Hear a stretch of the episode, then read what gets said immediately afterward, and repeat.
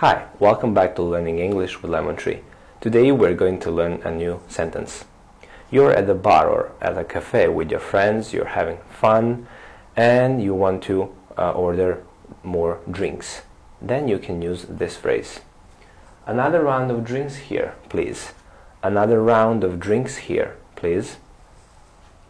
Another round of drinks here, please. Another round of drinks here, please. Another round of drinks here, please. So this phrase, another round of drinks, it means, uh, can you bring us the same drinks one more time? Can you bring us the same drinks one more time? Thank you for watching. See you in the next video.